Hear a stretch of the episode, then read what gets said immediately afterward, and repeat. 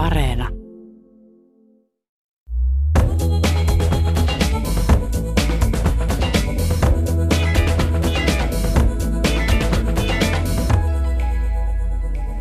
Viivi ja Hanna, arkkitehdin ja kauppaneuvoksen yhteiset vuodet, on tietokirjallisuuden Finlandia-palkintoehdokas. Tässä raadin perustelut. Tämä raikas kaksoiselämäkerta kahdesta tiedostavasta ja tinkimättömästä tienraivajanaisesta on taitavasti kirjoitettu ja antoisa teos, jota siivittää kirjoittajien lämmin suhtautuminen kohteisiinsa. Minä olen Pia-Maria Lehtola. Kulttuuri Ykkösen vieraina ovat kirjailija ja toimittaja Leena Virtanen ja Genevessä puhelimen päässä kirjailija ja toimittaja Kristiina Markkanen. Lämpimästi tervetuloa. Kiitos, kiitos. Kristiina, kiitos, kiitos. Kiitos, kiitos. Hyvä, hyvä sieltä Genevestä kuuluu Moi Kristiina. Moi. Kristiina Markkasen ja Leena Virtasen teos Viivi ja Hanna on kaksoiselämäkerta lasikattoja pirstoneesta naiskaksikosta. Viivi Lönn ja Hanna Parviainen vaikuttivat Suomen historiaan uraa uurtavasti. Viivi Lönn perusti ensimmäisenä suomalaisnaisena arkkitehtitoimiston ja piirsi rakennuksia Tampereelle, Jyväskylään ja Helsinkiin. Hanna Parviainen oli Jyväskyläläisen kauppiasperheen tytär, joka toimi suuren vaneritehtaan johtajana ja sai ensimmäisenä suomalaisnaisena kauppaneuvoksen arvon. Leena Virtanen, olet Suomen supernaisia kuvasarjakirjan kirjoittaja. Onko tässäkin nyt kyseessä kaksi suomalaista supernaista? No joo, ehdottomasti. Ja tavallaan tämä on vähän poikinut tästä meidän lastenkirjasarjasta, kuvakirjasarjasta, koska sen tiimolta on tullut mietittyä näitä kaikki mahdollisia supernaisia Suomessa, keitä löytyy. Ja Viivilön tietysti on ollut heti mielessä siksi, koska just tämän, se on niin harvinainen yhdistelmä todellakin, että on arkkitehti ja nainen. E, mutta sitten kun me vanhoja kavereita, kun Kristinan kanssa ollaan, niin sitten kun me alettiin puhua näistä yhdessä myös, niin sitten kun kävi ilmi, että siis, että ne on ollut pari ja ne on matkustanut paljon ja muuta, niin sitten syntyy tämä idea siitä, että, että ehkä tehdään tästä niin kuin ihan tämmöinen kunnollinen, kunnollinen paksu kirja. Ja siinä varsinkin siinä vaiheessa meitä kiehtoi eniten se just, että he matkustivat niin paljon yhdessä. Ja se oli ehkä se ensimmäinen niin kuin ajatus siitä, että minkä takia, tai että me tehtäisiin myös niin, että me kuljettaisiin heidän jalanjäljissään. Mutta äh, sitten kävi niin kuin kävi. Et sitten ei ihan niin paljon matkustettu. Te tosiaan päädyitte kirjoittamaan kaksoiselämäkerran. Mistä saitte tämän idean? No se, tu- niin mä en tiedä, että siis niin sanossa, mikä on joku kaksoiselämä. Niin, niin, siis, niin, siis me vaan kiinnostuttiin, että ne on yhdessä, että yhdessä niistä kirjoitetaan. Ja tätä tietokirjaa kehutaan nimenomaan lämpimästä suhtautumisesta kahteen vaikuttajanaiseen. Ja käytätte kirjassa myös näiden naisten etunimiä. Miksi? No joo, se on hyvä kysymys. Mä oon oikeastaan, mä oon ehkä käyttänyt surutta niitä just niissä lastenkirjoissa näitä etunimiä ja, ja mä oon jälkeenpäin vasta tullut tietoisemmaksi siitä, että, että se on jo, joissakin ehkä tutkijapiireissä aika no-no, että puhutaan naisista etunimillä. Että se, että se on sitä, mitä sitten taas miehistä ei koskaan kirjoitettaisi tällä tavalla, mutta muistaakseni kai me tätäkin keskusteltiin ja se tuntuu vaan luontevammalta. Ja siis mä itse ajattelen niin, että yhtä hyvin sitten voisi niinku toivottavasti miehistäkin kirjoitettaisiin etunimillä, että mä, mä en ole sitä silleen ongelmoinut. Mutta mä en muista, miten, onko, tuleeko sulle Kristiina mieleen, että käytiinkö me jotain keskustelua tästä erikseen vai?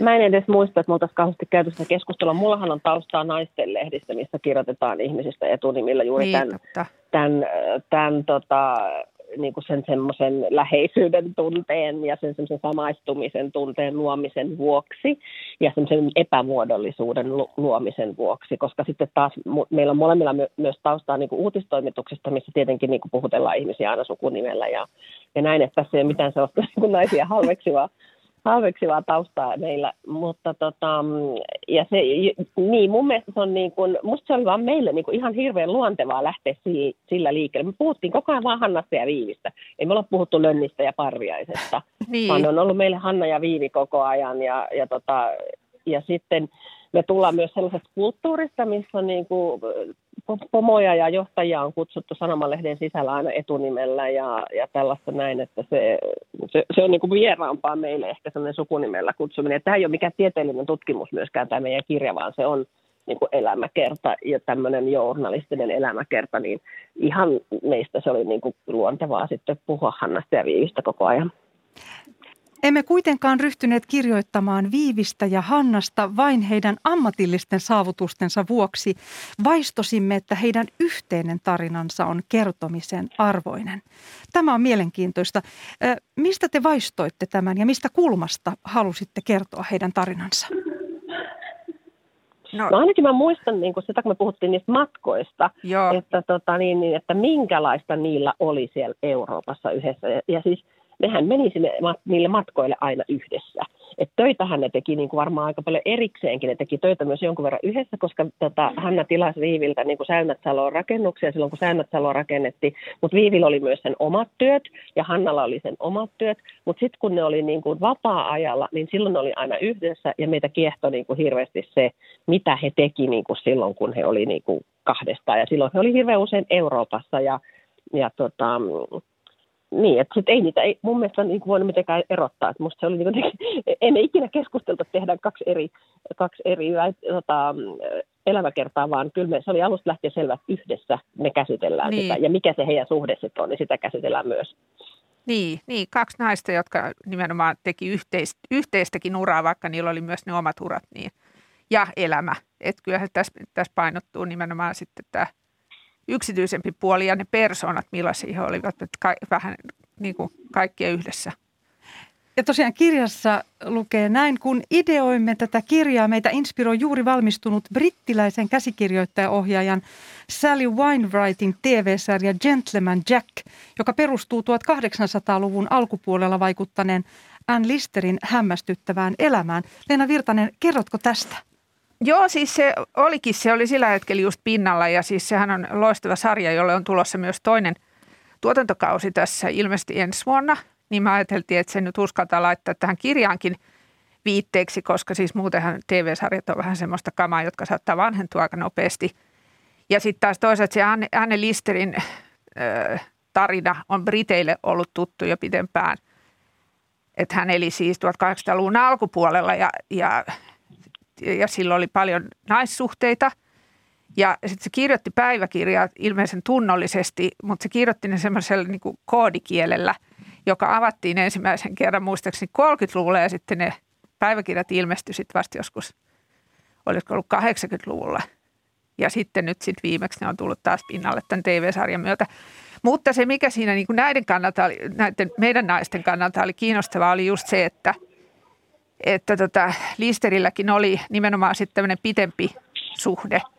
Ja se varsinkin siinä sarjassa tulee hirveän kauniisti esiin se, että millä tavalla, että miten silloin vielä, kun se oli niin paljon kauemmin, kauemmin aikaa sitten, melkein, no ei, ei ihan, mutta melkein sata vuotta ennen Viivi ja Hannaa, niin tota, että millä tavalla he, se Anne Lister itse niin kuin tavallaan näki itsensä ja – just nämä naissuhteensa ja miten, mihin se niin kuin identifioituu ja kaikkea tämän tyyppistä, niin se, se oli vaan niin valtavan kiinnostavaa, mutta, mutta siis Listerhän on silleen ihan eri, erityyppinen nainen, että hän on ollut niin avoin ja semmoinen aika röyhkeä ja, ja kaikkea muuta semmoista, mitä sitten taas Viivi ja Hanna ei ole, mutta että yhdisti, hän oli myös niin kuin oikeastaan yrittäjä, mutta maaseudulla ja hyvin toimeen tuleva itsellinen nainen – Haluaako Kristiina Markkanen kommentoida?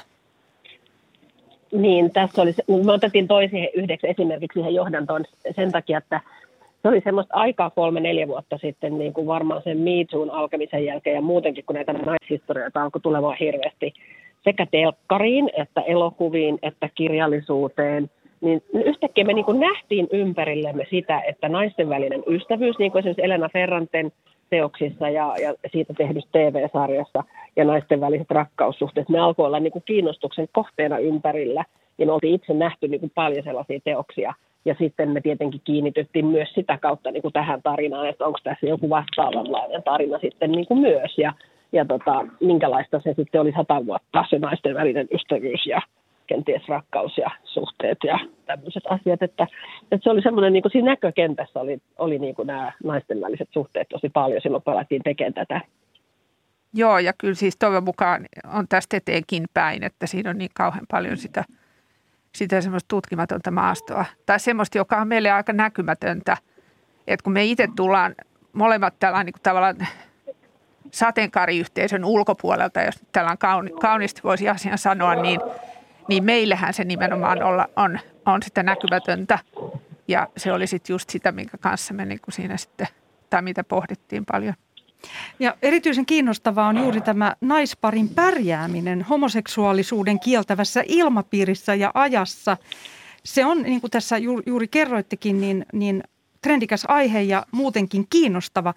Ö, onhan siinä kuitenkin kyseessä potentiaalisesti vaarallinen salaisuus. Oliko silloin näin? No se ei välttämättä naisille ollut samalla tavalla, mutta miehillehän se oli. Et naiset on, niin kuin meillä on tästä jotain lukujakin tässä kirjassa, että ihan Suomesta – että näitä tämmöisiä, kun siis niitä syyttejä, tuli nimenomaan homoseksuaalisista teoista, että jos tämmöistä tapahtui niin kuin todistettavasti, niin näitä ei kyllä, siis se naisten osuus näissä tapauksissa oli ihan huomattavasti paljon pienempi. Sitten vielä naisten nouseminen korkealle vaativissa miesten ammateissa, niin kuin tässäkin on kyse juuri Viivi Lönnin ja Hanna Parviaisen kohdalla, niin niissä olosuhteissa naisella oli aikamoinen saavutus nousta näin korkealle. Eli he olivat lasikaton murtajia. Ähm, oliko se sitten kuitenkin perhettömyys, joka oli sitten se hinta? Se on niin toisinpäin, mä luulen mm. ainakin, siis ehkä molempien osalta. Mä en tiedä, miten sä Kristina sen ajattelet Hannan osalta, mutta siis mun mielestä on ihan mahdollista, että niin, no pikemminkin, tai ainakin Viivi, että se on päättänyt siinä 230 että – nämä avioliittojutut ei kuulu mulle. Että muuten mä en saa tehdä sitä, mitä mä haluan. Koska siihen, just siinä vaiheessa silloin vuosisadan alussa tai 1200-luvun lopulla, niin se avi, siis avioliitto tarkoitti useimmille naisille just sitä, että sit niiden pitää niin myös luopua kaikista urahaaveistaan. Ja tämähän me tiedetään varsinkin taiteilijoista, mutta että tämä on esimerkki sitten ihan siitä tämmöisestä, niin, siis niin kuin muunlaisestakin urasta – mutta Hannallehan se oli tietysti, se, hänen tarinansa oli vähän erilainen, että hän päätyi niin kuin yrittäjäksi sitten niin kuin niin, muutakin Hanna kautta. Naitettiin. Hanna naitettiin kovasti, että niin kuin siis hänellä oli, niin kuin hän tuli paljon ehkä niin kuin perinteisemmästä ja konservatiivisemmasta kodista ja hänen äitinsä oli tällainen niin kuin perin, sen ajan perinteinen nainen, joka, joka harrasti sosiaalityötä kyllä ja osallistui sillä tavalla yhteiskuntaan, mutta sitten kuitenkin niin kuin oli se kodin hengetär ja vir, se, joka siellä virkkasi ja kutoi ja, ja piti palveluskuntaa järjestyksessä että, tota, että Hannalle niin kuin ilmiselvästi, nyt tässähän on sellainen tilanne, että me ei tiedetä näitä asioita kauhean tarkkaan, koska kumpikaan naisista ei ole jättänyt ei kirjeitä eikä päiväkirjamerkintöjä eikä mitään. Että se, mitä heidän mielessä niin kuin oikeasti koko ajan liikkuu silloin, kun he oli nuoria, niin sitä me ei tiedetä. Että nämä, peru, nämä on nyt tämmöisiä, mitä me, mitä me niin kuin ollaan päätelty sen ajan naisten elämästä ylipäätään ja muuta. Ja sitten näitä, niistä vähäisistä henkilötiedoista ja, ja, ja, ja tota, kirjeistä ja muista, mitä meillä on ollut käytössä, niin ei, ole mitään semmoista syytä niin kuin ajatella, että eikö esimerkiksi Hanna olisi kasvatettu ihan normaalisti niin kuin tavallaan siihen, sen, sen ajan aviovaimon niin kuin rooliin. Mutta sitten jotain tapahtui, että hän oli niin kuin ilmeisesti jo kihloissa, siitäkään ei ole mitään muuta todistetta kuin sinne hirveän iso talo Viitasaarella, josta perimmätieto kertoo, että hän oli Lars, äh, Larssonkin äh, nuoremman veljen Juhan, Juhanin kanssa kihloissa, ja tämä Juhan oli siis siellä Viitasaarella tuommoinen kunnanlääkäri. Ja sitten, että tämä talo olisi rakennettu tota niin, niin Parviaisen tehtaiden tai tuosta sahan niin kuin materiaaleista. Mutta siitä ei ole löytynyt mitään todisteta, mutta se on niin vahva se juoru siellä tai se legenda siellä paikan päällä, että, että pakkohan meidän tietenkin uskoa, että ja se talo on todisteena tästä kihlauksesta. Mutta ennen kuin se talo valmistui, niin se kihlaus oli sitten jo päättynyt. Ja sitten ähm, sit kun Hannan isä kuoli vuosisadan vaihteessa, niin Hanna muutti niin kun heidän sukutilalle asumaan ja alkoi viljelemään niitä maita – Ja siinä, siinä vaiheessa hän on ollut niin kuin kaksi, hän on ohittanut just sen avioliittoiän, sen 23 ja 24, mikä siihen aikaan oli naisille normaali avioliittoikä. Niin, niin siinä niin kuin tulee jotenkin esille se e, mahdollisuus, että hän on tehnyt sen päätöksen, että hän ei mene koskaan naimisiin ja hän niin kuin ryhtyy tällaiseksi yrittäjäksi ja liikennaiseksi, joka ja maanviljelijäksi. Ja, ja sitten sit hän teki 20 vuotta sitä työtä ennen kuin hänestä tuli sitten tehtaanjohtaja sit seuraavaksi. Että, tota, että kyllä mä oletan, että myös samalla tavalla kuin Liivi on tehnyt sen päätöksen siitä omasta urasta ja omasta yrityksestä, niin Hanna on tehnyt tämän samanlaisen päätöksen sitten. Mutta hänellä oli tällainen niin kuin, kihlausepisodi siinä sitten myöskin. Se oli mielenkiintoista tässä kirjassa, koska itse törmäsin tähän tietoon ensimmäisen kerran. Eli te olette tehneet niin. todella löydön. Ähm, kirjoitatte myös kirjassanne näin. Meille tämä aukko merkitsi työrupeamaa, jonka aikana opimme tulkitsemaan juoruja, anekdootteja, satunnaisia heittoja, muistin kepposia, ihmisten omia intressejä. Sanalla sanoen epäluotettavaa aineistoa. Näin tosiaan kirjoitatte. Äh, haluan vielä kysyä, millaisiin juoruihin törmäsitte?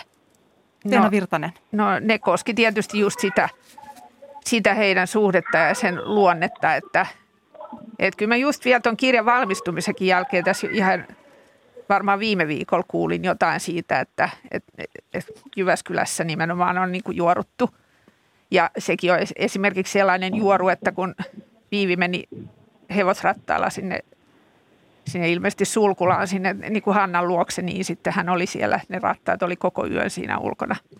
Ja tämän tyyppisiä juttuja, mutta eihän ne, siis ei, ei mitään mahdollisuutta niin kuin tarkistaa, että onko käynyt näin vai ei, mutta toisaalta sitten me tultiin aika usein siihen tulokseen, että, että, niin kuin, että mitä sitten, että tarviiko meidän, siis meidän ei ehkä tarvitse tietää, että pitääkö ne juorot paikkansa, mutta se sinänsä, että niitä kerrottiin niin paljon, niin, niin sehän on kiinnostavaa. Ja tosiaan kirjassa on, äh, ra- joo, kerro vaan Kristina Markkanen. Ei kun mä menin se, niin, siis Hannan kohdalla hirveän sitkeä juoru on esimerkiksi sellainen, että hän oli hirveän bakteerikammonen.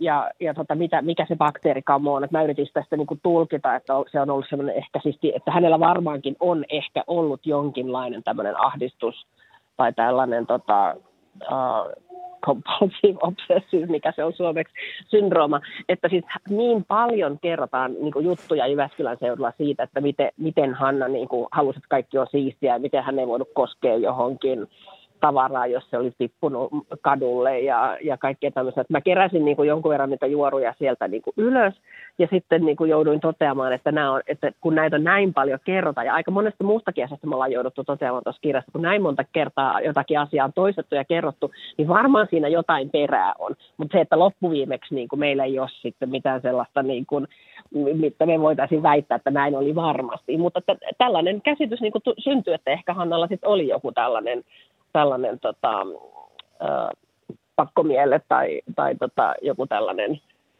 jo tosiaan... pieni niin kuin, mie- mielenhäiriö siinä asiassa sitten. Mutta että se ei semmoista, niin kuin, semmoista dokumenttia on löytynyt mitään sairauskertomusta missään, missä kertoisi, että mikä, mikä Hannaa vaivasi niin kuin tässä mielessä. Se oli mielenkiintoista. Tosiaan siinä kerrottiin myös, että oliko näin, että kallio piti pestä ennen, ennen kuin hän meni makaamaan kallion päälle rannalla? Niin, ja sitten niin, ja sit sen piti laittaa ne niin kuin peitteet. Niin, niin siis juu, juu, peitteethän nyt varmaan aina laitetaan, kun mennään aurinkoa ottamaan, mutta, mutta siis se, että niin kuin tavallaan mä en nyt varmaan niin tosta ehkä vielä ajattelisi, että joku on ihan hullu, mutta jos se pesee kallion, koska niin kuin, se voi olla tietenkin niin kuin likainen, siinä voi olla kauheasti linnunkakkaa tai jotakin tämmöistä näin, että niin kuin se on tavallaan ihan niin kuin ymmärrettävä. Mutta sitten kun näitä ruvetaan, niin kuin, näitä on sarjassa, niin kuin, niitä on monta tällaista esimerkkiä, jotka ihmisiä on niin kuin paikallisia ihmisiä siellä vähän ihmetyttänyt ja mietityttänyt, ja niitä on vuosikymmeniä aikana kerrottu, niin pakkohan sinne sitten jotakin perääkin on niin kuin olla. Ja tosiaan äh, kirjassanne on niin myös... Niin tämän niin, tapaisia, jatka. Niin kuin, Joo, ole hyvä. Niin, niin tämän tapaisia juoruja just meille tuli niin kuin koko ajan vastaan eri paikoista, että miten nyt, ja oli, mitenkä heidän äidit suhtautui ja, ja Viivin äiti suhtautui näin ja Hannan äiti suhtautui näin ja tykkäskö Viivin äiti ollenkaan siitä, että, että Viivi hengäsi Hannan kanssa. nämä on tämmöisiä, mitä on niin kuin aikaisemmat historiankirjoittajat niin kuin meitä ennen panneet niin kuin ylös, koska he on kuulleet niitä juttuja kerrottava jossain. Niin, se on siis kiinnostavaa sinänsä just, että – niin kuin yleisemminkin miettiä sitä, että miten elämäkerta rakentuu. Että siis oikeastaan just kiehtova haaste se, että ei ole niitä kirjeitä. eikä ole, eikä ole niitä päiväkirjoja juurikaan. Että sitten sit sitä rakentaakin jostain muista paloista. Ja kyllä mä ainakin olin vähän hämmästynyt, kun mä näin, miten ison kirjan me ollaan saatu aikaiseksi niin kuin, niistä aineksista. Että siis ihan sitten, kun tämä tuli tämä painettu kirja käsiin, niin ensimmäinen reaktio oli se, että oh, että näin paljon saatiin. Ja tosiaan tässä kirjassa on lista muutamista puheista, miten heistä on puhuttu ja heidän suhteestaan. Ää, tässä on viitattu siihen näin esimerkiksi. Heidän suhteensa oli tunneperäinen, täm, tällainen lause. Äm, kaksi ystävystä, elämän toverit, sydänystävät ja eikös ne styylanneet? Tällainenkin kommentti on Joo. heistä. Joo, nämä siis se viimeinen on esimerkiksi sukulaisilta.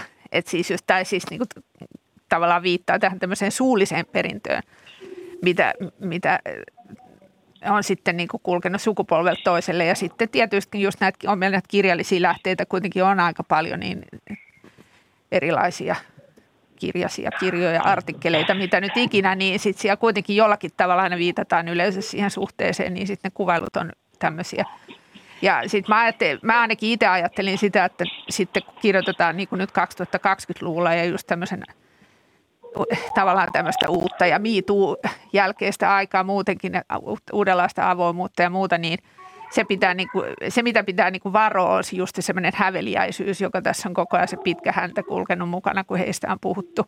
Mutta sitten taas toisaalta kuitenkin me haluttiin olla hienotunteisia.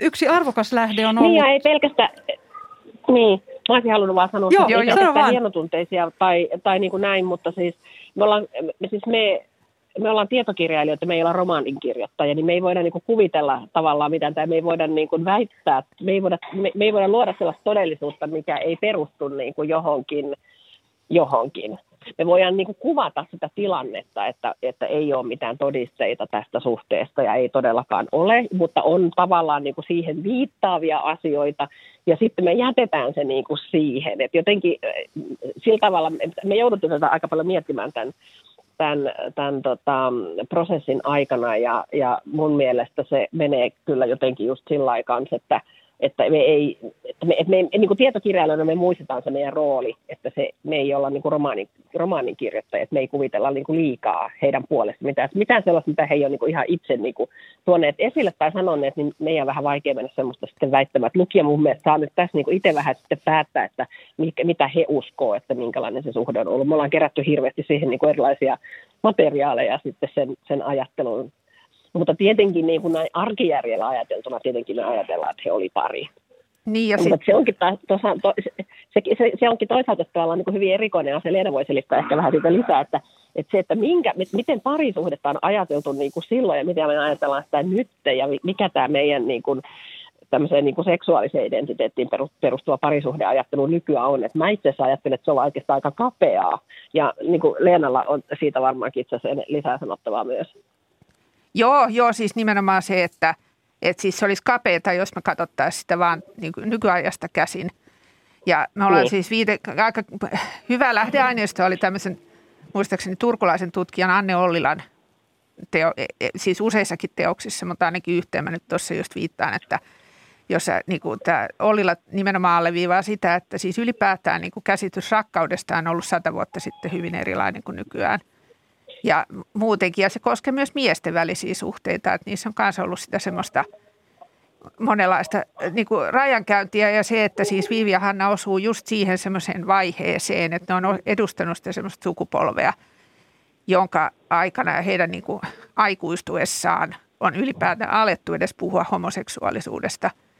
Ja, niin, ja just se, että ei kun ei me tiedetä, että miten, miten, miten he ovat itse identifioituneet ja – mikä on se, niin kuin, että mistä, mihin me edes tartuttaisiin.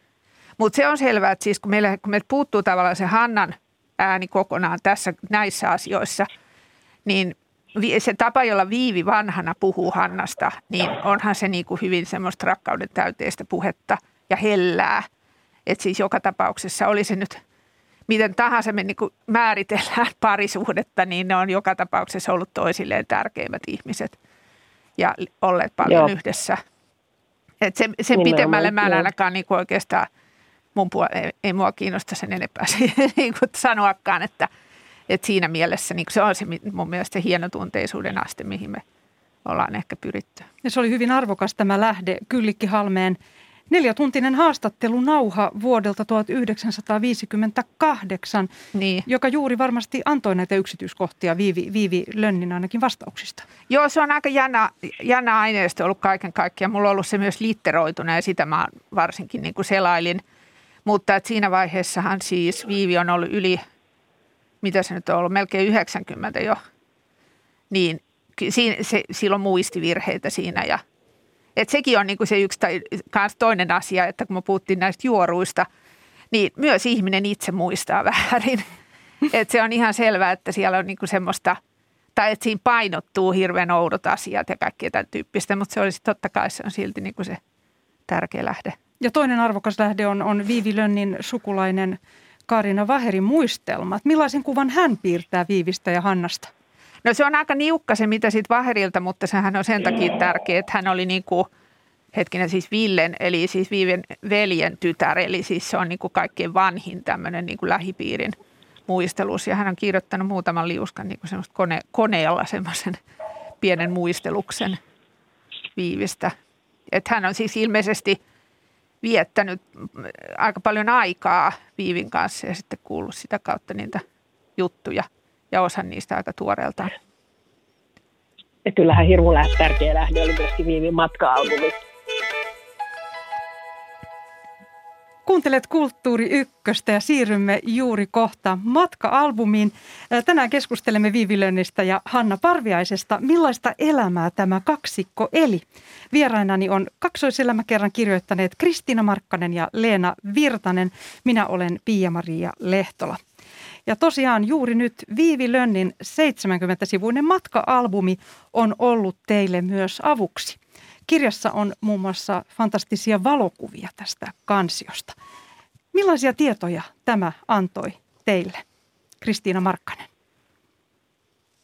No se matka-albumi, tota, niin, niin se antoi tietysti, ei, ei, ei taaskaan voi sanoa tyhjentävästi kaikkia tietoa heidän matkoistaan, mutta hirveän pitkälle niin kuin, hy- hyvin paljon, hyvin tärkeä. Tietysti aika vitsikästä itse asiassa, koska Viivi on semmoisen lakoniseen tyyliin se siihen sitten vaan niin kuin aina kommentoinut ja siellä on se on eh, klassinen matka mitä mekin ollaan tehty joskus nuorempana, että, että tota, kerätään kuitteja ja valokuvia ja postikortteja kaikista jännistä paikoista, missä on käyty ja sitten liimataan ne siihen.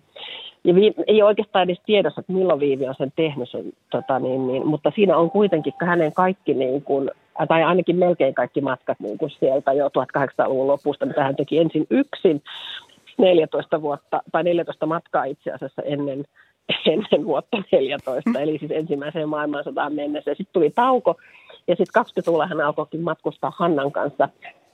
Ja tota, varmaankin niin kyllä muutamista matkoista on löytynyt merkintöjä, josta, jota ei ole siinä matka-albumissa, mutta, mutta kyllä ne ainakin ne kaikki tärkeimmät matkat on siinä. Ja, ja tavallaan aika yksityiskohtaisesti lueteltu, mutta siis niistä puuttuu sinne lihaluitten ympäriltä. Sillä on hyvin muutamia lakonisia kommentteja sitten niin kuin matkan sisällöstä tai vaiheista tai jostain semmoisesta. Mutta yllättävän paljon niistäkin saa irti, kun seurattiin sitten niin kuin niitä paikkoja, missä, missä he niin kuin kävi ja kuinka pitkään missäkin olivat ja mitä he siellä olivat tehneet ja, ja tämmöistä. Siinähän erottuu nämä tämmöiset kylpylämatkat ja sitten tota, kaupunkimatkat ja sitten, sitten tota, junalla mentiin ja autolla mentiin ja, ja tota, matkailun muuttuminen sieltä 1800-luvun lopusta niin kuin loppua kohden rupeaa niin kuin lyhenemään. Tai siis 38 päättyy, Hannan kuolemaan päättyy se matka-albumi. Ja meillä ei ole oikeastaan kunnolla edes tiedossa, että matkustiko Viivi sitten yksikseen enää. Mutta vähän jää sellainen tunne, että ehkä ei.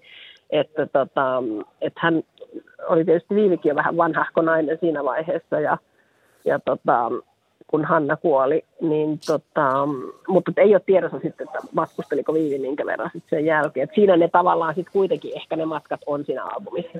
Joo, kyllä siis siitä on jotain viitteitä, että häntä niin kuin houkuteltiin käymään ainakin Tukholmassa tai jossain, mutta ne lähteet, mitä mullakin oli tuossa siitä loppu, hänen loppuelämästään, niin siinä vain viitataan, että, että hän tuskin tosiaan lähti sitten enää mihinkään ainakaan pitkälle Tässä on kiinnostavia yksityiskohtia, että siihen aikaan tosiaan oli hermosärkyä, iskias, oli muotisairaus ja he hoitivat itseään kyllä kunnolla näissä kylpylöissä kaikista stressaavista vaivoistaan. He tosiaan kävivät Biarritzissa Ranskassa, jossa oli kuulemma liian tuulista ja sitten tässä on mielenkiintoinen yksityiskohta, mitä itse aloin miettimään. Heillä oli tällainen ihan yksityinen jopa hieroja, josta tuli läheinen ystävä heille. Kuka hän oli? Ann-Sofi Anger oli tämä tota, terveysvoimistelija, niin kuin siihen aikaan sanottiin. ja tota, se, se olikin sellainen, että me ei tiedetty hänestä oikeastaan mitään, eikä kukaan muukaan tiennyt hänestä oikeastaan mitään. Mutta sitten mä googlasin ja googlasin ja googlasin ja löysin lopulta sitten tota, hänen äitinsä, joka oli Anna Anger, ja sitten hänen tätinsä, joka oli Alexandra Anger.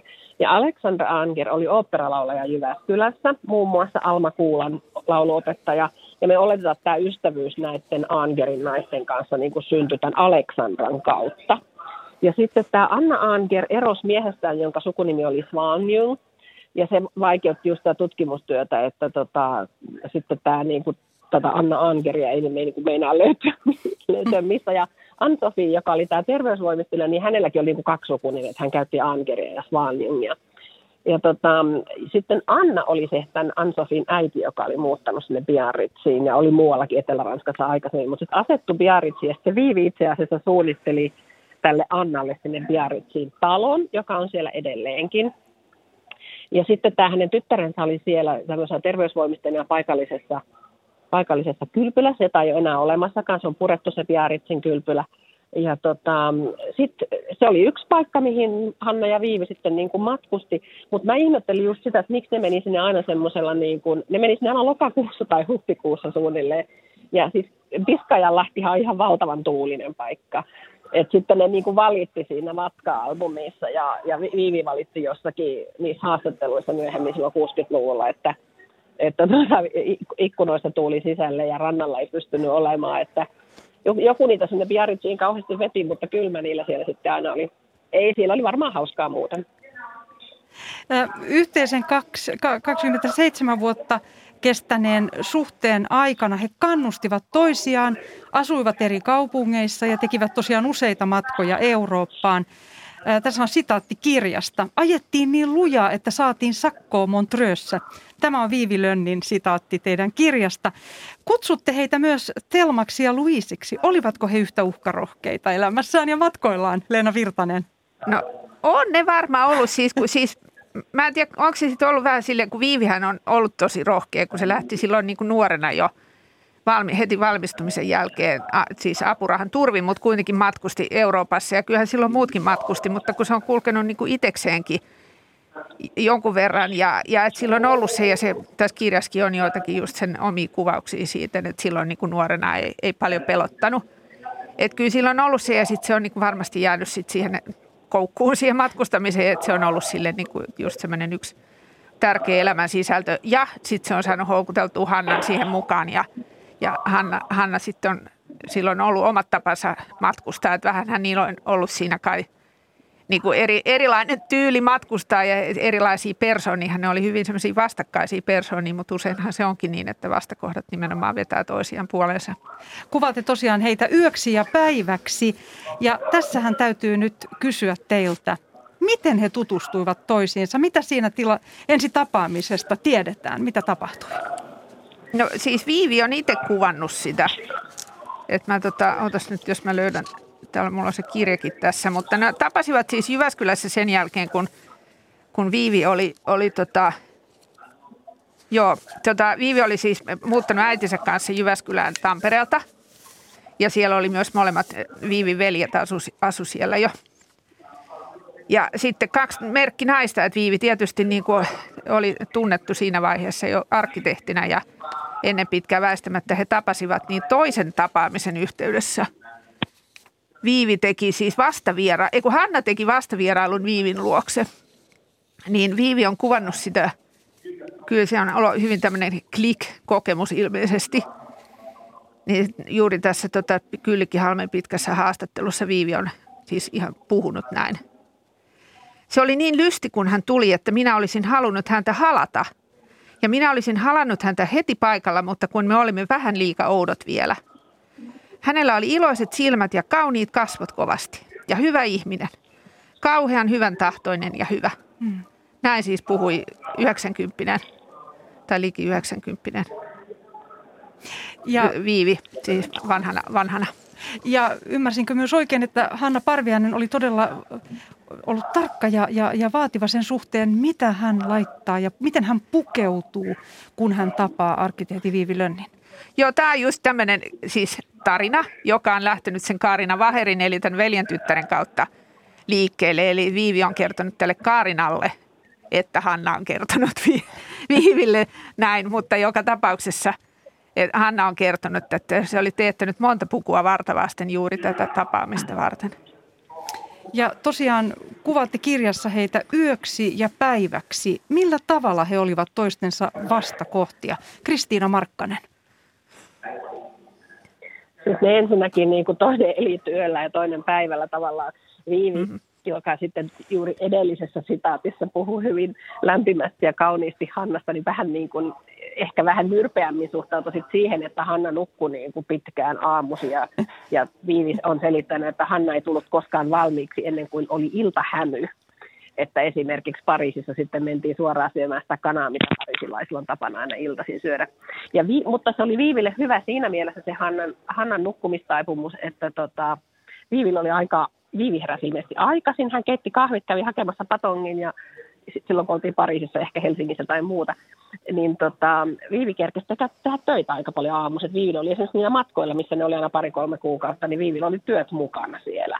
Ja, tota, niin, niin, ja joskushan Viivillä oli niin hirveästi töitä, että hän valitti, että hän ei saa töitä tehtyä, kun Hanna on hänen luona koko ajan.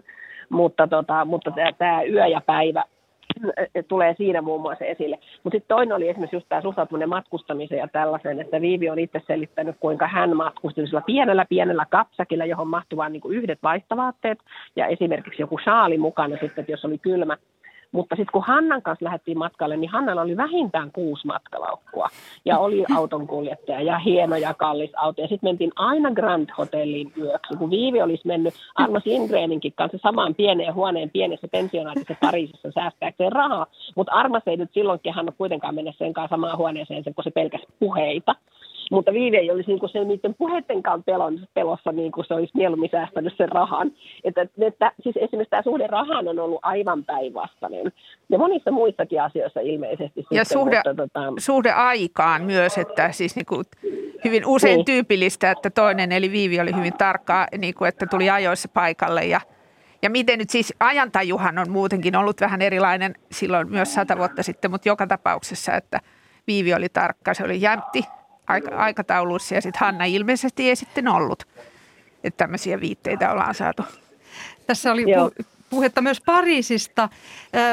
He ostivat 1920-luvulla oman kaksion sieltä Pariisista ja he kulkivat Oscar Wilden ja näiden Selma Lagerlöfin ja Guy de Maupassantin jalan jäljissä. Minkälaista elämää he elivät siellä Pariisissa? No Pariisissa siitäkään ei ole niinku semmoisia ei-päiväkirjamerkintöjä eikä muuta, että aina kerrotaan, että Ansofi tuli. Ansofilla oli ilmeisesti sellainen tällä just fysioterapeutilla tai terveysvoimistelijalla sitä diaritsista, niin hänellä oli ilmeisesti vähän niin kuin semmoinen niin kuin, äh, koti, mikä kotitalouden hoitajan, rooli, että että mä epäilen, että Ansofi jopa niin kuin auttoi sen asunnon ostamisessa siellä Pariisissa.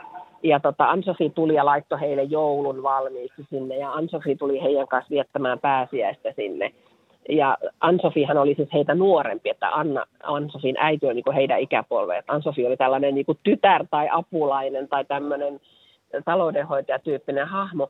Ja sitten he otti niin kuin aina auton alle ja lähtivät retkille Pariisin ulkopuolelle. Ja, ja tota, niin, niin varmastikin kävivät myös taidenäyttelyissä ja tämmöisissä.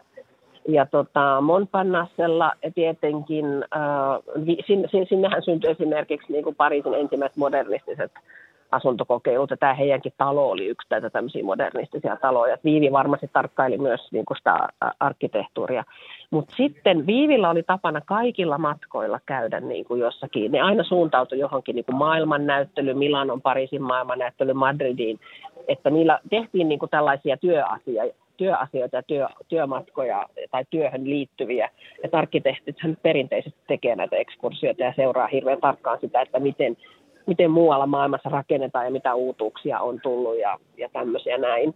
Ja sitten tota, niin, niin, niin, ja sitten varmaan ky- aurin, aurinko otettiin aina silloin, kun mentiin jonnekin ran, tota, rannalle ja sitten kylvettiin ja patikkaretkiä tehtiin luontoa, ainakin sellaisiakin kuvauksia on, että – että jossakin Pohjois-Italiassa oli hirveä sade ja Viivi kyllä niin kuin halusi mennä niille vuorille sateessakin kiipeilemään, mutta Hanna ei sitten halunnut kas, kastella tassuja, oli niin kuin kissa, vai mitä se Viivi kuvasi sitä, niin Hanna ei lähtenyt huonolla ilmalla ulos. niin tota, tämmöisiä normaalista, mitä mekin tehdään lomillamme, että käydään tutustumassa taidekohteisiin ja syödään ruokia ja tehdään patikkaretkiä.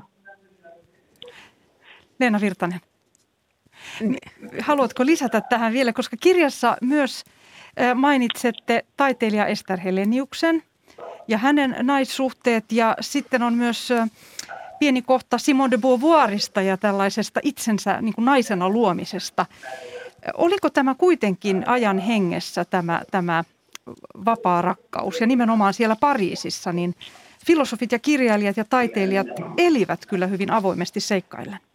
Joo, siis kyllähän se tietysti se liittyy just siihen Pariisin Pariisin tota, vuosisadan alkuun ilman muuta, mutta se on just se aukko, mikä meillä on, että me ei tiedetä, että, että missä määrin Hanna ja Viivi liikku sitten siellä niin kuin se, niissä piireissä.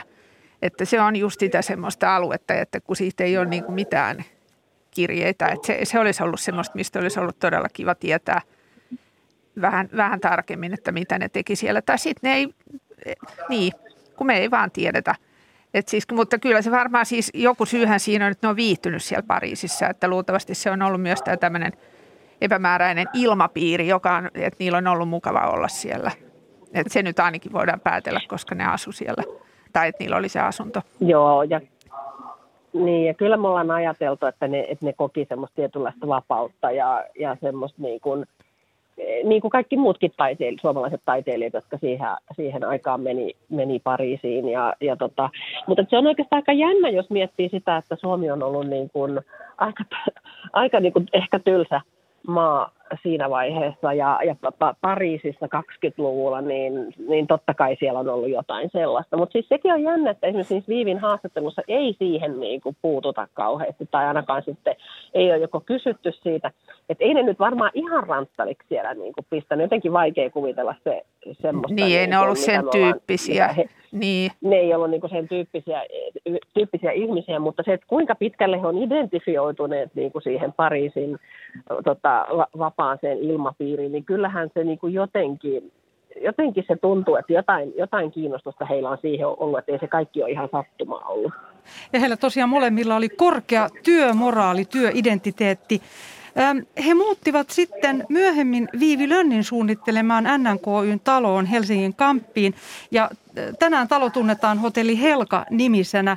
Tässä talossa Viivillä ja Hannalla oli oikeastaan oma ensimmäinen asunto, jos tätä Pariisia ei, ei oteta tähän, tähän mukaan. mitä tästä ajanjaksosta tiedätte?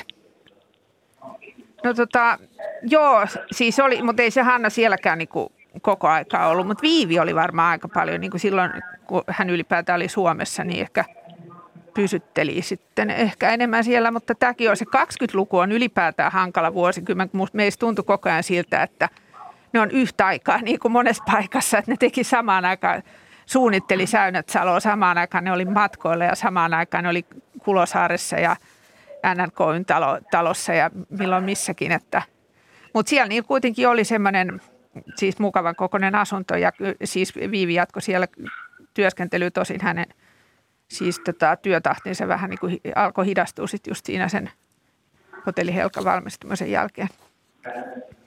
Kristiina Markkanen. asui siellä sitten Hannan, ku- niin, niin, niin siis melkein siis 30 vuotta. Jäl- niin. kuoleman, jäl- kuoleman jälkeen tosi pitkään.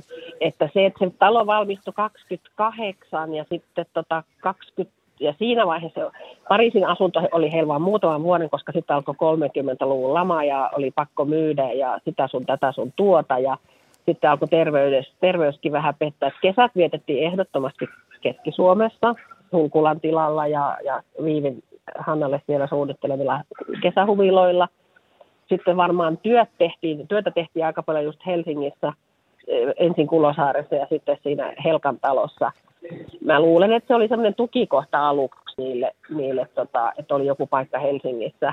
Mutta sitten siihen tietysti, ja varmaan oli suunniteltu se, että ehkä vanhuus niin kuin ikään kuin vietettäisiin sitten siinä yhdessä, mutta sitten Hanna, Hanna sairastui ja kuoli että sitten Viivi jäi siihen niin kuin yksiksi. Ja Viivillähän oli siinä sitten niin kuin yksi sukulaistyttö esimerkiksi opiskeluaikana, joka opiskeli arkkitehdiksi, niin asumassa hänen kanssaan siinä jossain vaiheessa. Tämmöistä, että joo. Viivi vietti siinä niin, että Viivi vietti siinä asunnossa tosi paljon sellaista niin kuin seuraelämää sukulaistensa kanssa ja ystävien kanssa ja, ja niin kuin, että se oli Viiville rakas koti. Siihen liittyy sellainen episodi, jota mä jäin miettimään, joka, joka liittyy Hannan hautaamisen Hietaniemen hautausmaalle, että että Hannallahan on, olisi ollut sukuhauta Jyväskylässä, mutta silloin 38 sitten hänet on kumminkin haudattu siihen, että mä mietin, että halusiko Viivi sitten niin kuin Hannan siihen lähelleen, että siitähän on vain muutama kortteli sitä Helkan talosta niin kuin siihen Hietaniemen hautausmaalle, että, että tota, olisiko se sitten, kun se ei toteutunut se yhteinen vanhuus siinä Helkan talossa heille yhdessä, niin halusiko Viivi sitten kuitenkin Hanna siihen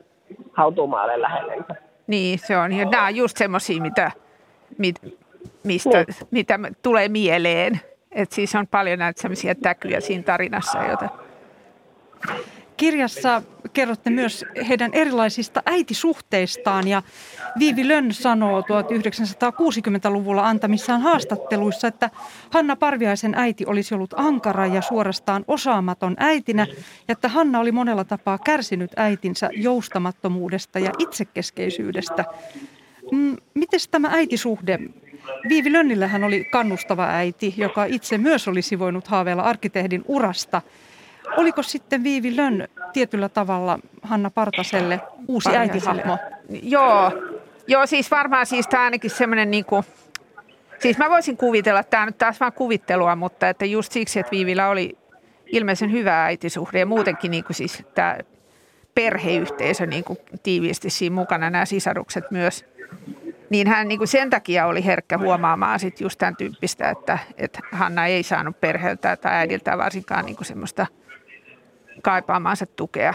Et varmasti siinä on niin kuin sen tyyppinen juttu, että, ja kyllä se epäilemättä, ja siis Viivi itsekin sitä kuvaili sillä tavalla, että, että se heidän suhde varmaan varsinkin siellä loppupuolella on ehkä ollut sitä, että se on ollut sen Viivin niin kuin myötätuntoa sitä Hannaa kohtaan. Kirjassa on myös E. Rytkösen kirjoittama runo Hannan 50-vuotispäiviä varten. Miten tästä runosta voi tulkita, että Viivi ja Hanna olivat pari? Lukisitko Leena Virtanen joo, tästä joo, runosta? Joo, mä voin lukaista tämän. Tämä on tämmöinen hupaisa. Sokeri sentään pohjaan jäi, kun viimeksi jäi Viivi. Vaikka maassa juuret, vaahteran hän lentelee kuin siivin – ja suunnittelee taloja niin uljahia jaloja, ja hän, jos kuka, onkin sun innokkain ihailija. Ja sydämessä eikö lie hänellä parahin sija. Mm. No se on kyllä hyvin kaunisti ulkopuolisen kuvaama Miten? He, heidän suhte, suhte, suhteensa. Miten te tulkitsette tämän? No siis, mä, siis mulla tuli tästä ja monesta muustakin sellainen olo, että kyllä siis se ne ihmiset, jotka tunsi heidät, niin ne piti sitä aika luonnollisena sitä heidän suhdettaan, eikä, eikä kauheasti ihmetellyt. Että semmoinen vaikutelma mulla tuli vähän niin kuin monessakin eri yhteydessä ja Kristiina, sulla on varmaan sama juttu, että ei se, että ei ne niin. kohdannut semmoista paheksuntaa missään kohtaa lähipiiristä, mutta sitten niin, tietysti... Vaikea, niin, va, vaikea tietää kohta, paheksuntaa vaiko eivät, mutta siis toi on tietenkin tällainen niin ystävä, tiiviin ystäväpiirin kesken 50-vuotispäivä runo. Ja, ja Viivillähän on jotain vastaavanlaisia runoja, mitä hänelle on kirjoitettu sitten, sitten syntymäpäivien kunniaksi ja, ja niissäkin viitataan Hannaan ja, ja tämmöistä näin. Että siis niin tai näin, mun mielestä näin, niin kuin siis kauheasti lähti sitä runoa tulkitsemaan, siinähän se on sanottu. Että tota, mutta mä palaisin tuohon äitisuhteeseen vielä sen verran, että en mä, mä en osaa kyllä kuvitella, että Viivi olisi ollut Hannalle mikään äiti, äiti korvike. Siis kyllä, tota, kyllä mä luulen, että se oli hyvin tosi toverillinen ja tasavertainen suhde kaikin puolin. Että, joo, tota, joo, siinä mielessä joo, kyllä. Siis, mi, mi, mistään ei niinku, tuu sellaista vaikutelmaa, että kumpikaan olisi ollut niinku toisen toisen jotenkin, vaan että, että he, he olivat niin erilaisia ja heillä oli paljon annettavaa toisille, kummallakin sille toiselle, ja kumpikin varmasti tarvisi sitä toista. Mutta se, että heillä oli tosiaankin hirveän erilaiset nämä äitisuhteet ja, ja Hanna todellakin ilmeisesti kärsi ja varmaan Hannan jotkut neuroositkin saattoi jopa liittyä sit siihen ja, ja niin kuin näin. Mutta ei se, mä, en, mä en näkisi, että se tekisi Hannasta jollakin tavalla heikompaa tai enemmän tarvitsevaa tai jotakin muuta, vaan että kyllä mä jotenkin näen, että se on, se on ollut tosi toverillinen ja tasavertainen se suhde mutta sitten tota, niin, niin noista runoista, niin no joo, no sen mä sanoinkin tuossa just, että siis ne, ne runot mun mielestä niin kertoo semmoisen tiiviin kaveri, ystäväporukan niin kuin sisäisestä dynamiikasta ja, ja, ja, tota, ja jos ne kerran 27 vuotta oli Viivi ja Hanna aika lailla yhdessä, niin, niin kyllä sitten varmaan voi päätellä, että Viivi on niistä ihmisistä kaikista tärkein sitten Hannalle ollut, ketä on elämän varrella tullut vastaan. Joo, ja sehän näkyy Viivin kotona, että niissä valokuvissa, mitä meillä on just siitä NRK talon asunnosta, niin siellä on Hannan sekä maalaus että ilmeisesti valokuvakopio siellä seinällä ollut. Musta tuntuu, että niin, se oli ne molemmat. Heistä, niin, Ester Helenus maalasi heistä molemmista muotokuvat. Ne on sitten matkan varrella joutuneet erilleen, mutta voisi kuvitella, että, että, että, että tota, Viivillä on ollut Hannan, Hannan kuva seinällä ja Hannalla Viivin kuva tai jaa, itse asiassa se Viivin kuva on joutunut Viivin sukulaisten kautta arkkitehtuurin museoon, mutta niin tai näin, mutta yhdessä he ovat maalauttaneet kuitenkin esimerkiksi Ester Heleniuksella tällaiset muotokuvat itsestään tai toisistaan ja, ja tosiaankin Viivin asunnossa on myös valokuvaa seinällä ja muuta, että, että kyllä he on tosi, tosi läheisiä toisille olleet. Olette kirjan saate sanoiksi valinneet kaikkia naisia syleilevän runollisen pamfletin. Kenelle tämä kirja on kirjoitettu? Leena Virtanen. Niin täällä ihan alussa. Kaikille naisille, vanhoille, nuorille, parisuhteessa ja, ja ilman parisuhdetta eläville, lihaville ja laihoille, kaikille ammattilaisille, kuten arkkitehdeille ja tehtaanjohtajille, lapsellisille ja lapsettomille – kuolleille ja eläville ja erityisesti Viiville ja Hannalle. Minä kiitän Kristiina Markkasta ja Leena Virtasta ja näihin hienoihin sanoihin on mukava lopettaa. Kiitos. Kiitos. Kiitos kovasti. Ja tätä ohjelmaa oli kanssani myös tekemässä äänitarkkailija Susan Grönholm ja tuottaja Olli Kangassalo. Ja huomenna Kulttuuri aiheena on tämä – Abban uudet kappaleet jakavat mielipiteet. Voiko viisikymppinen aloittaa pianon soiton? Huomenna tosiaan puhumme aikuisten musiikkiharrastuksesta. Mitä viulunsoitto, kuorolaulu tai bändisoitto antaa työikäiselle. Mukana Janne Palkiston kanssa keskustelemassa ovat pianon soitonopettaja Elisa Tan, Yleisradion pääkuuluttaja ja harrastajatenori Timo Teräsvuori sekä viulua soittava opettaja Leena Jämseen. Minä olen Pia-Maria Lehtola. Valoisaa päivän jatkoa teille kaikille.